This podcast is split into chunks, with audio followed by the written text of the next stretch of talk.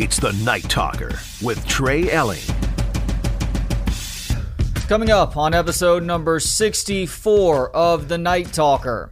At 1045, where we at in society is being replaced by the second of two conversations with stand-up comedians. This one is with a pioneer of American Muslim comedy, Azhar Usman. He's actually going to be at Cap City this weekend. We'll talk about his stand up trajectory, maybe his friendship with Dave Chappelle as well. The first comedian is the legendary Tony Woods, who's going to hang for two segments beginning at 10:15.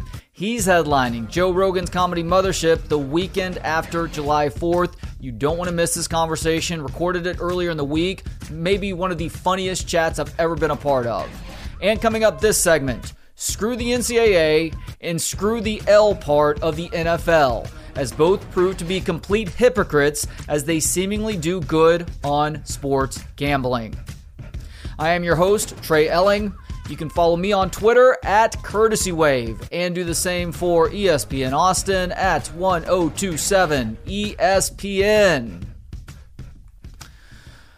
These two entities have become regular targets on the Night Talker, specifically as it pertains to sports gambling, because the way that these leagues treat those responsible for making them as profitable as they are, certainly the NFL more so than the NCAA, continue to completely disrespect the players who are under their supposed control. Now, in the NFL's case, it's not supposed. That league rules with an iron fist. The NCAA doesn't have respect, so they really don't have authority, but they can still saber rattle and make it seem like they do have authority from time to time. And I guess we'll start with the NCAA because they made an announcement late yesterday that has to do with an investigation going on in the state of Iowa where a number of student athletes at Iowa State and the University of Iowa are being investigated for wagering on games. They actually received some good news yesterday. There's a good chance that those student athletes at those Iowa schools may face less of a punishment if what they were guilty of isn't as serious as, oh, I don't know, let's say betting on your own team for or against, which provokes a lifetime ban, a permanent loss of eligibility, if you will. Like, that's understandable. And that remains in place. And interestingly, this also applies, and still does, by the way, even after the announcement, to student athletes who wager on their own games or on other sports at their own schools. So you can't bet on any other sports at your school either. That will evoke a permanent ban from college athletics. The other thing to keep in mind is that if an athlete wagers on their own sport at another school, sports wagering education will be required as a condition of reinstatement, and the loss of 50% of one season of eligibility will be considered. Now, here's where it gets interesting because there becomes uh, de incentivizing things financially, I guess, based on what sort of suspension you will earn yourself for other wagering related violations, such as betting on professional sports. The dollar amount matters here 200 or less. Now, you have to take that sports wagering rules and prevention class. The previous penalty was a loss of 10% of the season. 200 bucks to 500 bucks. You lose 10% of your season's eligibility, plus you have to take that stupid class. The previous penalty was half the season. 500 to 800 dollars. Loss of 20% of your season eligibility, plus that stupid class. The previous penalty would have cost an athlete the entire season. More than $800 gambled, 30% of eligibility loss, plus that stupid GD class that shows up every time. Such a waste of time, and maybe that's as big a deterrent as loss of eligibility, having to sit through that stupid four to six hour class. The NCAA did stipulate that for cumulative wagering that greatly exceeds 800 bucks, it could result in additional loss of eligibility. Look, I understand that this can be perceived as steps in the right direction, like easing up on things just a little bit. But if you get outside of betting on your own team, betting on the other teams at your school, and we can maybe even say betting on the sport that you play, like betting for or against other schools that has nothing to do with your team. Like, I can maybe understand some sort of punishment for that. But to continue to profit off of sports gambling becoming legalized in so many different places, it's nearly 40 states at this point, is freaking ridiculous. Just stop trying to maintain such control over these young people. In some cases, you have to ma- let them make their own mistakes and their own decisions on things. And how dare you benefit from these relationships and from the allowance of others to do this while putting such strict restraints on them, even if you are easing the penalties in those other sports betting situations. It's freaking BS, and it's just another reason why the NCAA is herpes for college football. I would say college sports on the whole, but the NCAA does some okay things for the secondary sports. But it's complete negligence of football and the ability to have foresight on NIL and how even now, like the way it's trying to deal with these things is five to 10 years behind the times. You are herpes for college football. You are the gift that keeps on giving nothing good. Now, let's talk a little NFL, where a handful of guys were officially suspended today for violating the league's gambling policy. Isaiah Rodgers and Rashad Berry of the Indianapolis Colts, as well as free agent Demetrius Taylor, are suspended indefinitely through at least the conclusion of the 2023 season for betting on NFL games in 2022. There was a Tennessee Titan who was also uh, suspended for six regular season games of 2023 for betting on non NFL sports at a club facility. And I think I have issues with, with both these suspensions. I certainly have issues with the betting on non NFL sports at a club facility. Give me a freaking break. There's a good chance that facility is sponsored by DraftKings. And you damn well know the league and I don't know how many teams, that probably the teams that are in states that allow sports gambling have made money on the legalization of sports gambling to go overall to, to go with the overall increase in popularity that exists in sports right now. Like I think some of the TV numbers that we're seeing, record numbers of people watching the College World Series and the NBA Finals and this and that and drafts and this.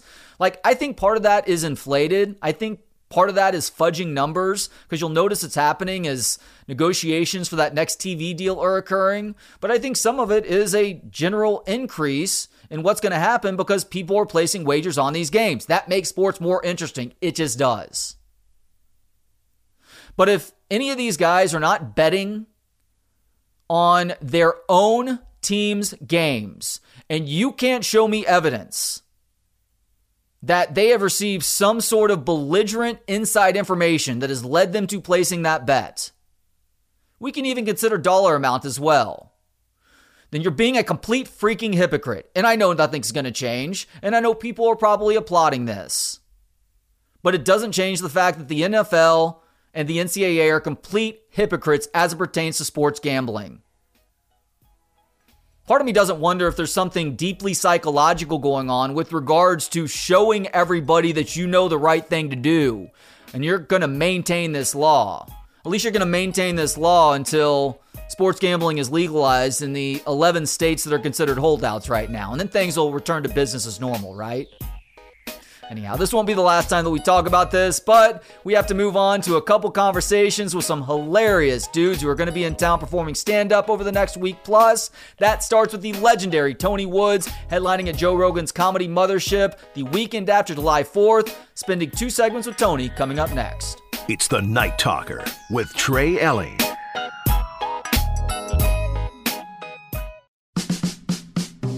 It's the Night Talker with Trey Elling. Tony Woods is a legendary stand up comedian who came up doing the craft in Washington, D.C. Just how legendary? Well, when Dave Chappelle received his Mark Twain Prize for Humor, the first person that he singled out as an influence on his comedy career and life is Tony Woods. And if you have the time, sometime between July 7th and 9th, he is going to be performing, headlining at the Comedy Mothership. That's right, Joe Rogan's new comedy club. And there's actually tickets remaining right now. That's not going to be the case, maybe even after the weekend, but certainly by the time we get closer to July 7th and 9th, there won't be tickets left. So go to comedymothership.com and get yourself some right now. And Tony is nice enough that he's going to join me for a couple segments tonight. Tony, thank you so much for the time. How you doing today? I'm good, man. How you doing? I'm doing really well. It is a, an absolute pleasure to speak with you. You are a titan of this industry, influential to so many. And maybe most importantly, most selfishly for me, you're going to be here in Austin headlining Joe Rogan's Comedy Mothership here in a couple of weekends. I believe it's July 7th through 9th. There will not be yeah. tickets a day or two before you actually perform. So I'm trying to get out in front of this a little bit and give people a week and a half to grab those tickets. Go do so at comedymothership.com. Have you had a chance to see Joe's Club just yet? I mean, obviously, it's receiving no, rave reviews from audience and, and uh, comedians alike, with the comedians saying it's very much a comedian's club. And on the fan side of things, I've seen uh, like four or five shows at this point, and I'm actually going to be seeing you, I believe, on Saturday night, which I can't wait for. It is. I mean, nothing, no expense is spared by Joe in the process with this new club. Wow. I don't want to see it. I mean, you know, I don't want to see it until I get there. You know, a, it's, I don't want it to be like Star Wars for me.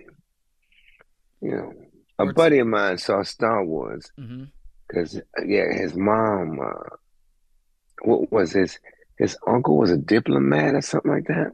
Mm-hmm. So they they got to see Star Wars at the embassy, like about about a week before it came out. I mean, the very first Star Wars. Wow. So all week he, yo, it's the best thing. You gotta see this movie. It's this, is that. He goes, okay, I'm not gonna tell you. I'm not gonna tell you nothing about it, but I'll tell you this one thing, and that's all I tell you. So that went on all week. So by the time I actually saw, and, and another thing is, I didn't see it until like a week after. I didn't see it on the first weekend. I saw it the following weekend. And I slept so hard. And I woke up at the end and people were clapping. Hmm. And I'm like, what in the world did I miss? you fell asleep in the middle of the movie. Yeah, I don't know if it's the middle, or the beginning, or what. As a matter of fact, I went to sleep. You know when uh when they run uh, in the beginning, they're running the words through space. And you got to read that. Yeah. Subtitle. Yeah. Yeah, I was in the Navy then, man. I was, I, dude, I fell asleep. It's like I worked all the time.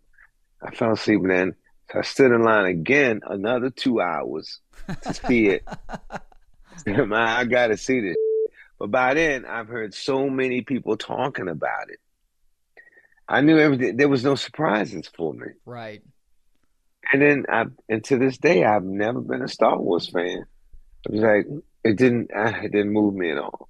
So I'm in that same boat, that. Tony. As a matter of fact, one of the few movies I've ever fallen asleep in the theater. It wasn't the original Star Wars. I think t- technically it was the first episode, but it was like the fourth one that they put out. It was yeah. incredibly boring for me, but I've never been a big Star Wars person, like even going back to childhood. Yeah.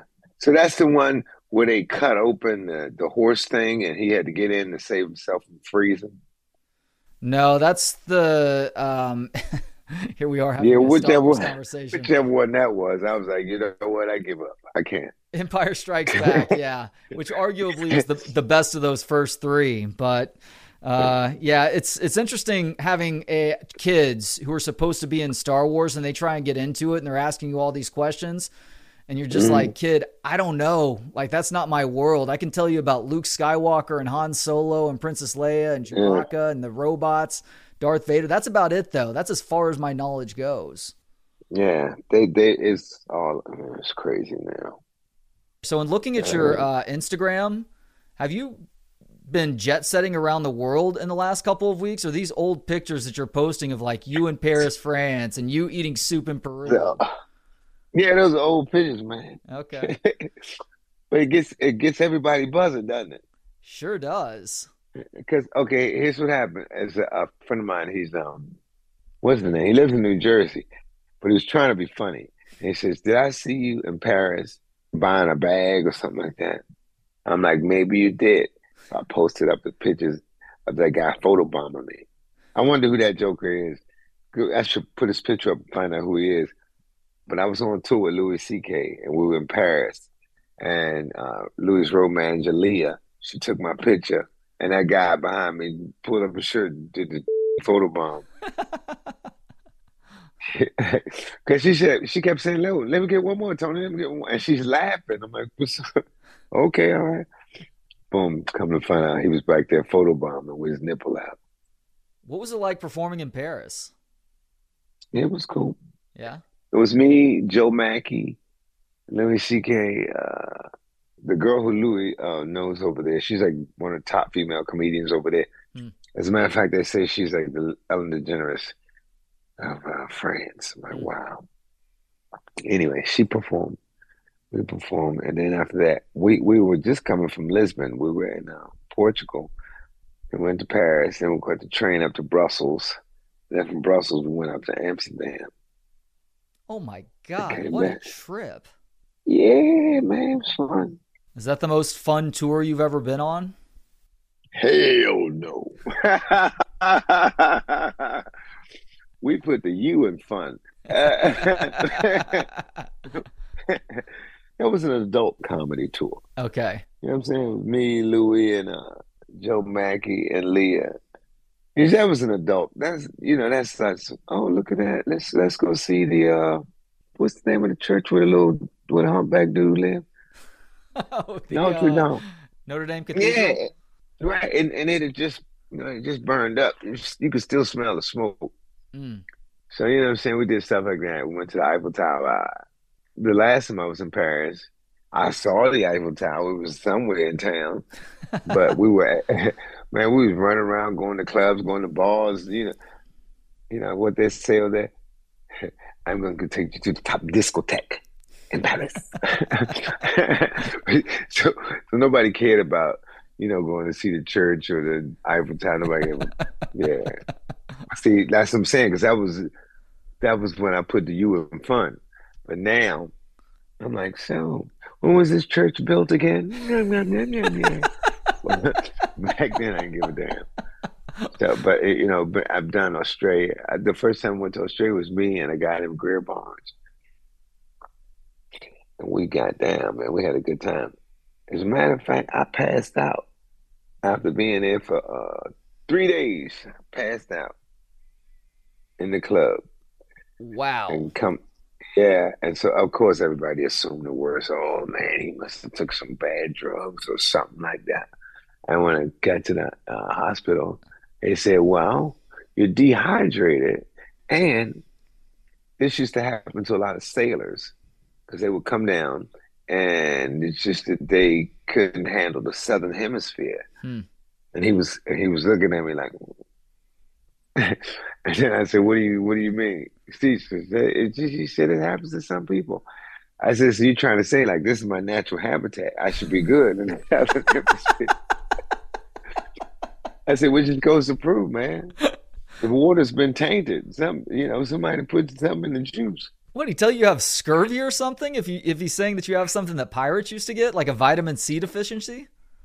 Yeah, like um, like how people it, it happens to people from the northern hemisphere, huh. and they go down to the southern hemisphere, and they and what it is, I had just like with me, me and Grill up like every day party, why playing basketball, going to the club, doing comedy, going to the casino. Sleeping? No, that wasn't involved. Mm. But uh, and then and then uh, the doctor said I was dehydrated, so they IV in me and Slept for three days. Yeah, I, well, not. I, I, let me see. That was that night. That happened that night around ten or eleven. And I think I woke up the next day around six. Damn. Started all over again. Just remember drink water. Jeez. Freaking yeah. warrior, man. Sleep is one of those things. Like, here's how important sleep is. Like, if you were to deny yourself sleep, water, and food, a lack of sleep is the first thing that would kill you over yeah. water. And uh, when I first moved to New York, it was like 91. And I was just coming back from uh, the military. And sleep is always like when you're on duty and stuff like that like you know you can sleep for like 10 minutes mm-hmm. i could I, I could sleep standing up all kind of stuff can't do that now but back then. You learn I you learn where to squeeze it in in the military is what i've always said yes. And i will be in a comedy club and you can ask anybody you can ask joe rogan they would come and wake me up. So you're on next man. There's three more than you. Well you wake me up when he's done. And i oh shit. What do you just stretch out like a cat and then walk on stage and you're ready to go? Yeah, all the time. Damn. Yeah. All the time. Lay down in the back or at a place called the Boston Comedy Club in Manhattan. Just lay out in the back and just be dead sleep. And then somebody come and wake me up and boom. And I go up and boom and kill. He is stand up comedian Tony Woods, headlining at the Comedy Mothership July 7th through 9th. Get tickets at comedymothership.com. Coming up more with Tony on the other side. It's the Night Talker with Trey Elling.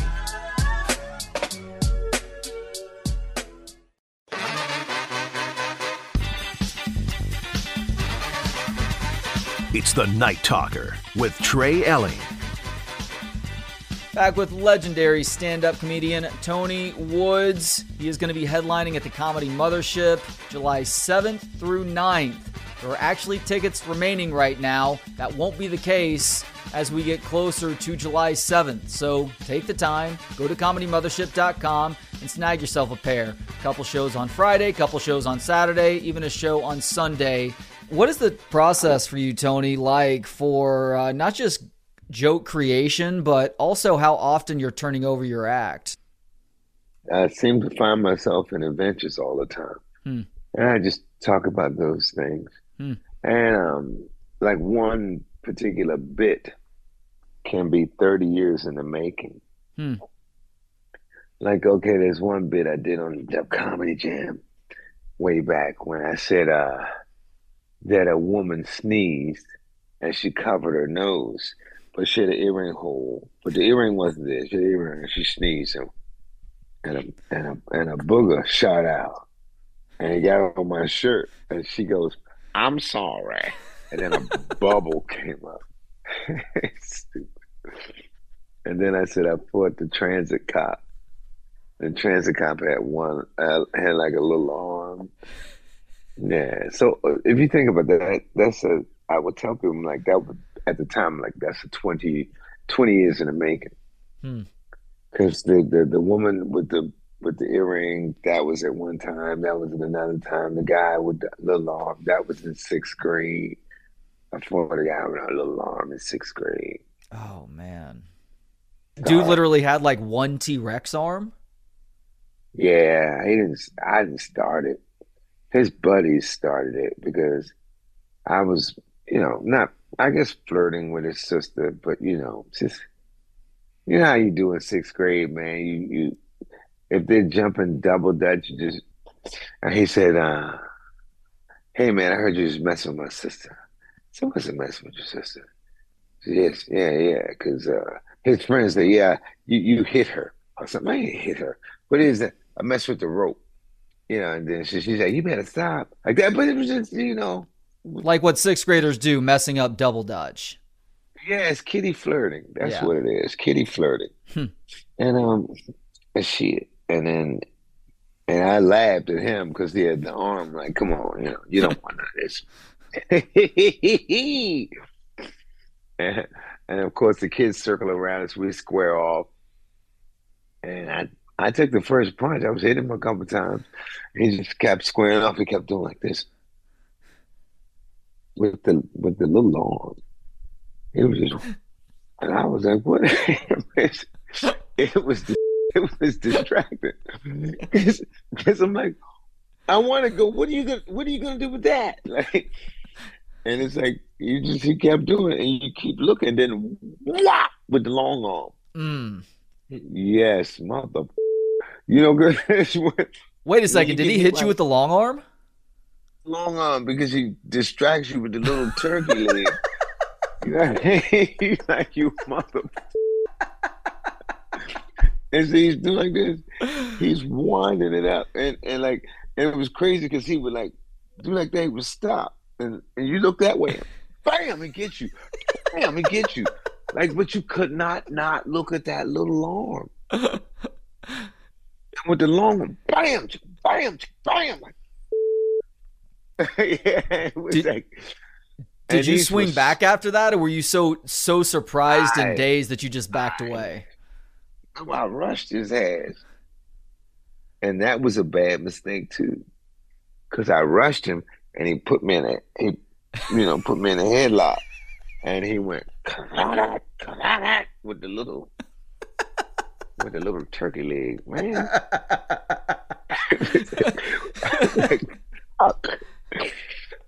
so I wasn't even hitting him back. I was trying to get his arm from around my neck. You know, he wasn't like choking me, but he just had me like, you know, and just crack, crack, crack, crack with with the little with the little arm. And it had no hands and nothing. It was it looked like a, a an uncircumcised dingaling, but it felt like a turkey leg. Son of a bitch, a frozen one. Correct. Well, even if physically it doesn't hurt more, it probably psychologically hurts more getting hit by the turkey leg than by that straight right. But in but throughout my life, I found out how funny the story was. As a matter of fact, when we left sixth grade, we went to junior high school. And him and his sister were at my junior high school for a little while. But um, I, you know, sometimes I, like people would see him, and I, I know they was, they were laughing because I told them the story. You know, and they would see him, and, and, and at the same time they laughed about the story, but they knew not to mess with him too. So it was a bad story, but it bigged him up. You know, was that one of those moments where you realized how funny you were too? and retelling that story? I just, I just, I just remember no matter how many, no matter how many times I, I told it, they everybody laughed until they cried hmm. because it hurt. Yeah, I was like, man, where are the teachers? you know what I'm saying? Every time you see an argument, they're there to break it up, and and no teachers were around, just watching, watching it. Man, that is crazy. Last question, Tony, and I really appreciate the time today. I know that um, Dave Chappelle made quick mention of you when he accepted his uh, Mark Twain Prize in the last couple of years. You were literally the first person that he singled out. What does Dave Chappelle mean to you? That's my man. I mean, you know, I started doing comedy. You know, he was always uh, he's like my little brother in comedy. He was, you know, he was, and like you know, people say, "Oh, you mentored Dave." Anybody mentored anybody. we just hung out. We just hung out. I was just older than him. That's all. Right. and it's funny how we we knew each other before we knew each other. Hmm. Because this little boy my mom used to babysit was his best friend. Huh. So David and his brother used to come over to my mom's house. Uh, you know, after school, my mom always ate cakes and after school. So bang, and then another time, me and my friends, because we were 17, it's the last year of high school. So we went out snatching bags for trick or treat. Because mm-hmm. at that age, you're too big to be trick or treating, but you still love candy. so, so why not just take it from the little kids? Right on. You've heard the expression, easier than taking candy from a baby. That's right. So that's what we were doing. it was Halloween. We're all in New York. And and I said, "Yeah, what you gonna do?" He said, "Man, I'm going and watch scary movies on Halloween because I remember Halloween, but he's telling all the details of the story. I'm like, whoa. I'm like, over by that wooden bridge. He goes, yeah. Did they take your bag over there too, Tony? I'm like, no. I said, I said, they? He said, yeah, we saw them and they all ran and they got into a big gray, big, super big car. I said, it's called a Fury 3. He goes, yeah, but it didn't have paint. I'm like, I know, and it prime for it. and he goes, did they take your back still? Like, no, that was us. Because I was 17, he was seven. I was in 12th grade, he was in the second grade. But it's crazy. And then I call all my buddies who was there that night. I'm like, yo, guess what? We saw Dave. And, we, and so everybody's putting their pieces to the story all together. Yeah, it's funny. But but but then after we started doing comedy, man, we hung out, and like his uh, his mom, my ex wife, stuff used to sit together, and then his mom, you know, became like friends because sometimes his mom would say, "Yo, can you take him out?" Hmm. Like, yeah. So boom, with my wife leaving early, and then Dave's mom leaving early. Who's gonna go straight home, son? Mm-mm. Mm-mm. you know so but I mean, he didn't know where to hang out and stuff, but I did. it's crazy to think about the amount of comedic talent that's come out of DC. There was a point in time where Martin Lawrence was maybe the funniest stand up in America at some point in the 1990s. I, feel like I haven't heard of him doing stand up for a while, though. Is he still in that game at all? I'm pretty sure he is because I know he had a he had a tour called uh, what was it called? Funny uh, AF, Funny AF, yeah, mm. the tour, the light Martin Lawrence Funny AF tour. But I haven't done comedy with the brothers since uh since Def Comedy Jam. but he's one of the first comedians.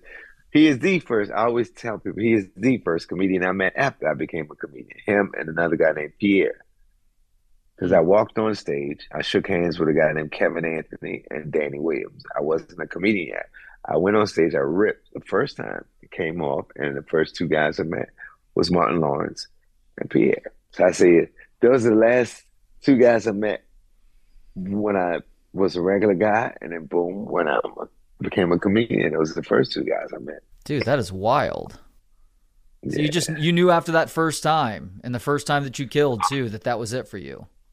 That was it. I went up there and I'm stuck, man. I have nothing. And this guy in the front said, Hey, look, his leg is shaking, which it was. I hold the mic with two hands because my hands were shaking. My leg was shaking. And and I said, Hey, but your stomach is shaking. And everybody laughed. And I'm like, Hey, man, but don't worry about it. You know, I used to be fat. I said I was a whopping 70 pounds. But I was only this tall.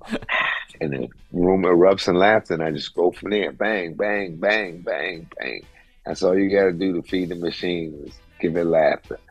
And I got you. Damn, and all these years later, I'm getting a chance to uh, to finally see you live in person, as many others are at Joe Rogan's Comedy Mothership. It is July 7th through 9th. Look, if you're listening right now and it's a week out, don't waste your time. Go grab tickets. Tony, thank you so much for the time today, man. All right, man. One love, dog. Coming up, in lieu of where are we at in society, it's one more conversation with a stand up comedian. That would be Azhar Usman. He's going to be at Cap City Comedy this weekend. He's actually a pioneer of American Muslim comedy. We'll discuss things with him on the other side. It's the Night Talker with Trey Elling.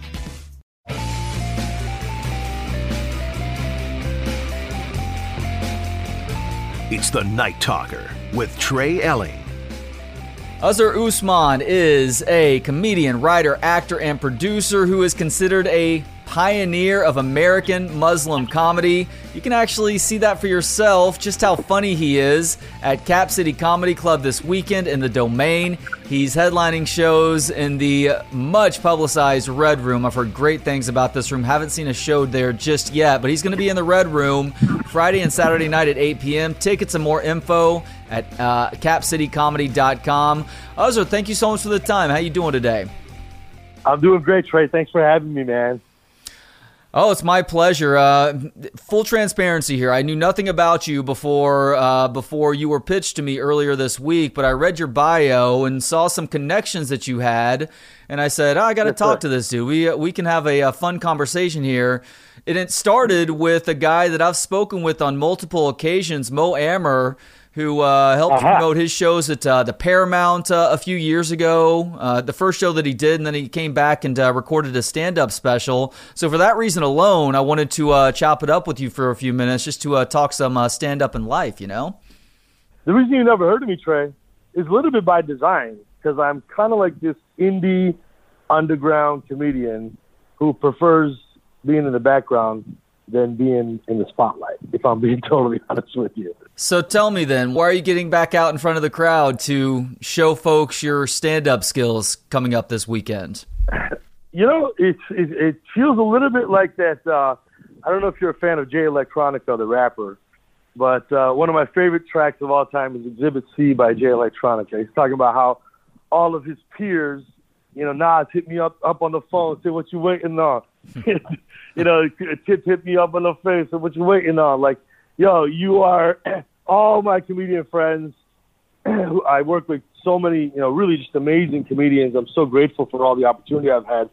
But they've all been really nudging me and pushing me. And, you know, I'm talking people from Dave Chappelle to Mo Amer, of course, to, you know, Hasan Minhaj, Ramy Youssef, Hannibal Buress. Like, these are my these are my collaborators. Me and my conglomerates shall remain anonymous, caught up in that fantasy. Get that type media coverage Obama gets. Get that Kurt Vonnegut. So I just been real background, real indie. Like I'm not interested in the limelight. I'd rather just keep cooking. And when I feel like, all right, now I'm ready. You know, I, I have been a fan of stand-up comedy for much longer than I've been a comedian and my own work has continued to disappoint me for a long time until I think I until I think I finally feel like I rounded a corner and I actually have something I want to say, and that's why I'm that's why I'm getting back on stage. I mean, dude, you are dropping some uh, some titans in the industry in terms of the guys who are encouraging you to get out there on stage and, and hone that craft. It says on your bio that you toured with Dave Chappelle for a decade. Is that true? You've been hanging out with Chappelle for ten plus years now.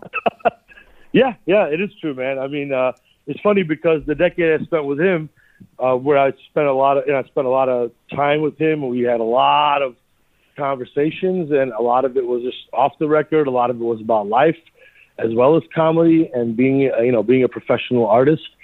And it's interesting because I feel very grateful that I got that time with him when he was off the radar. You know, so I basically met him shortly after he quit his show on Comedy Central oh, back in 05 or 06, whatever it was. and, you know, after that, he was quietly touring. He would just announce pop up shows maybe the morning of. And, of course, he has fans, so they would, the shows would sell out immediately. But he was not on the radar of Hollywood because he was not putting out Hollywood content. So from about 2005, 6 to 2015, 16 is really where I spent a lot of time with Dave and I consider him, you know, one of my principal mentors, certainly in stand up, but also just in terms of navigating being a professional artist. And he gave me so much interesting advice and insight. And of course, I'm an, I'm an observant student.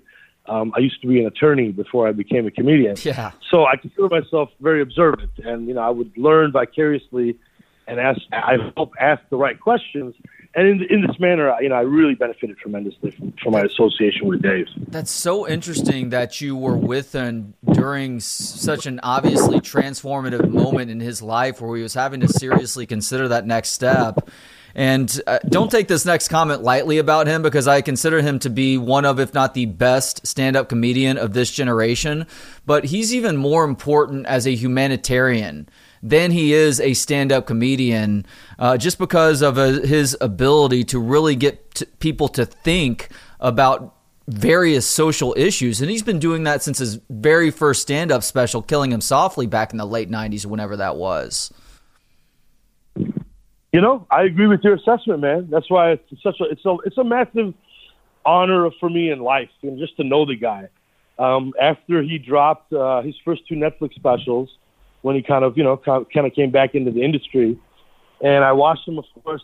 They both came out. I had seen some of the material you know, while while we were touring, you know, I saw the material under development, but I hadn't. I, I was not at the tapings. I hadn't seen the final drafts.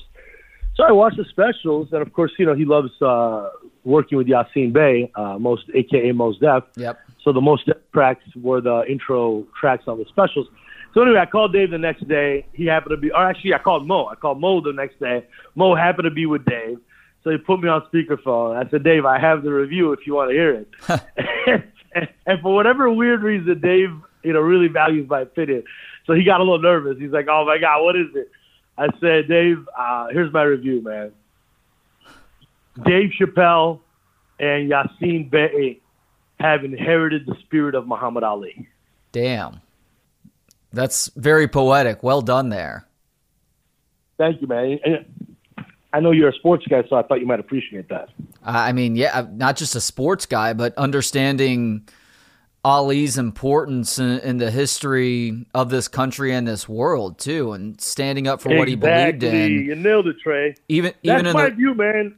Yeah, I mean, even in the face of of heavy public criticism, which is something I, I don't want to spend this whole time talking about Dave Chappelle, but uh, that's very well sure. said. I, I, do want to ask you a little bit more about yourself.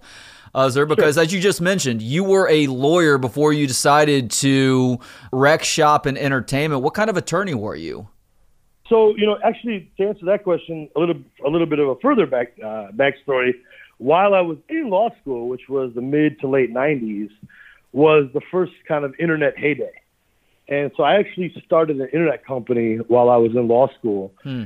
Uh, in fact, you know, if I'm going to brag about it, I actually wrote it, co-wrote. I don't want to say I wrote. I co-wrote an AI-based patent uh, about neural networks back in the late '90s. Whoa! So I've been on this internet. Yeah, I've been on this internet kind of seeing the automation wave coming for a long time. So I, I graduated law school in '99. I did the dot com startup. Of course, uh, the first internet bubble burst in spring of 2000. The way people feel about crypto right now is like, oh, it's all went to shit. It's crypto's over. That's the way people were talking about the internet in 2000. so that's another reason why I'm very skeptical about uh, people just trying to write off Bitcoin. I don't, I don't think it's going away. Huh. but the point is, after that, we after you know the internet bubble burst, we had to figure out how to salvage what we had built. So we were able to flip that business. Uh, we sold that to basically a large uh, publicly traded bank at the time, Providian, my co-founder and I. And then that's when I finally started practicing law because I had never even sat for the bar and gotten licensed. And so what I was doing was I was uh, doing a lot of small business stuff because I had met all these entrepreneurs and I was doing basically like you know small financings, contract reviews, negotiating agreements, et cetera, et cetera. And so I was practicing, I would say, a hybrid of mostly small business, transactional corporate law, and then I was sharing offices with a family law firm. So I do a little bit of family law for them, a little bit of whatever walked through the door, man, to make a living. Because then I started doing stand up, on you know, moonlighting as a comedian for fun. And you know, I did that for a couple years, from about 2001 to 2005. Uh, I was kind of doing com- uh, doing practicing law, doing comedy as a hobby, and then sometime around 04, 05 is when I started getting serious about, uh, you know, wait a minute, if I'm gonna take money from people to do stand up, which started to happen because I was getting booked by Muslim community bookers at fundraisers and at events and colleges and what have you. I started feeling a little bit conflicted about that, if I'm being honest, Trey. You know, I try to live an ethical, moral life, and so mm. I was like, I can't be charging people money. Certainly not like real money, thousands of dollars, if I'm not a professional, if I can't really do this for real. Hmm. And so I started feeling that pressure. So long story short, quit the legal game, got fully into the entertainment comedy game in 2005. And my co the co-founder of the Allah Made Me Funny tour, Preacher Moss, uh, it was really his idea.